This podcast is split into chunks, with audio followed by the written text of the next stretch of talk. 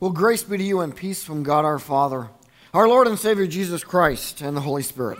Amen.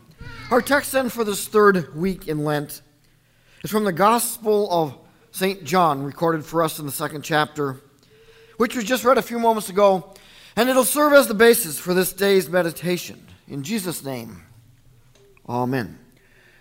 Dear brothers and sisters in Christ, now I don't know about you. But when I read the gospel reading for today, I just can't help it. I get chills running up and down my spine. I get a funny feeling, a distinct impression that Jesus is somehow not happy. He doesn't approve of what's going on, especially in his Father's house. He doesn't like what he sees or what he hears. There were things that were happening that shouldn't be happening. And people are doing things that they shouldn't be doing in the temple of the Lord. People are doing things that they never done before. Why? Why is all of this happening? What is the reason for all of this? Well, looking at our text for today, we find the reason to why these things are happening. But nonetheless, Jesus and his disciples, they were heading towards Jerusalem. They were going there for the Jewish Passover. And when they arrived at the temple, Jesus finds things being not the way that they ought to be. He finds people selling cattle and sheep and doves. Now, in itself, this isn't necessarily bad, but in the temple, among this, Jesus also found others sitting at tables, exchanging the currency. Frustrated and yet passionate. Jesus, he makes a whip out of cords and he drives all from the temple courts, both sheep and cattle. And he also scatters the coins of money. And he overturns all the tables. And to those who sold doves, he said, Get these things out of here. Stop turning my father's house into something that it is not. In other words, what Jesus was saying is simply this the buck stops here, and it stops now. You see, in the gospel reading for today, we see a side of Jesus that we don't often see, do we? We think of him as a gentle shepherd, the pleading Savior in Gethsemane, a silent lamb before his shearers, the dying Messiah on the cross forgiving and loving all his enemies. But we never ever see him with a whip in one hand and turning over the tables with the other and scowling at those crooked merchants who turned his father's house into, well, a flea market. You see, the Lord had a huge problem. He didn't like what was going on. So he's going to defeat it with passion. His passion. He made a whip out of cords, and he drove all from the temple area, both sheep and cattle. And he scattered the coins of the money changers, and he overturned their tables. And to those he sold doves, he said, Get these things out of here. How dare you turn my father's house into a house of merchandise? You see, Mark's gospel refers to Jesus showing his righteous wrath. Now, can you imagine how that must have been? The reaction of the merchants and the money changers. Let's not forget his disciples. Did they take a step back at what Jesus said and did? Did they step back at Jesus' righteousness, his wrath, when he presented it? Suddenly, it was as Scripture tells us. They remembered Psalm 69, verse 9, which states, Zeal for your house will consume me. You see, Jesus is so passionate, so caring, so loving. He loves his gospel and the place where people come to worship. That he was consumed in making sure that this beautiful house was used for worship and nothing else. You see, God's house is where people could enter God's presence. It is a house where people could pray repent, look to the Messiah for comforts and the assurance of forgiveness, life, and salvation. But you see, the people had substitute the spiritual with the material. You see, this sin just ate Jesus up inside. And that's why Jesus clears his Father's house. He clears it with love, with passion. Does this same passion for God's house, does it fill you? When you come here this day, are you filled with the awe and do you look to the Lord and realize where you're at? Is there anticipation of approaching the Lord's Supper with a humble and repentant heart to receive Christ's body and blood? Or are we here because, well, we want to put forth our own agenda?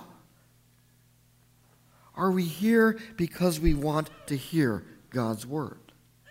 And we want to respond with praise, praise, prayer, and thanksgiving. Do we leave with a little bounce in our step, a twinkle in our eye? Do we feel the love of Christ? Or do we come to God's house with self serving agendas and conflicted hearts? Are we more fired up about looking for faults with others? I hope not. And are we eager to accuse each other of things so minute? Are we more concerned about what we're going to eat and drink at lunch or supper than what we may eat at the Lord's Supper? Are we looking with the what is it in for me attitude rather than what's given to me by our Lord Jesus Christ. Now, I must be honest. Things are not what they should be here. People are wonderful, but there are people doing things here in God's house that shouldn't be going on. And I have to ask the question why? Why is this going on? I'll give you an example. Pastor, your sermons stink. Okay, great. But it's God's word. You see, we, we look for things with each other that we really should not be looking for. And I could go down a list of a hundred things. But that's not the point. The point is, Jesus is so passionate about his house. And he wants each and every one of us to have that passion. Like I said lately, things are not what they should be here. People are doing things to each other here in God's house that they shouldn't be doing. And why? And here's the key Have we lost our zeal for the Lord and for his house? A few people asked me, Pastor, why did you come here to Beautiful Savior? And my response was simple Why wouldn't I? Beautiful Savior, God's house has a lot to offer that many churches don't have. I mean, Bill has heard me time and time again saying, What a joy it is to be here with all of you.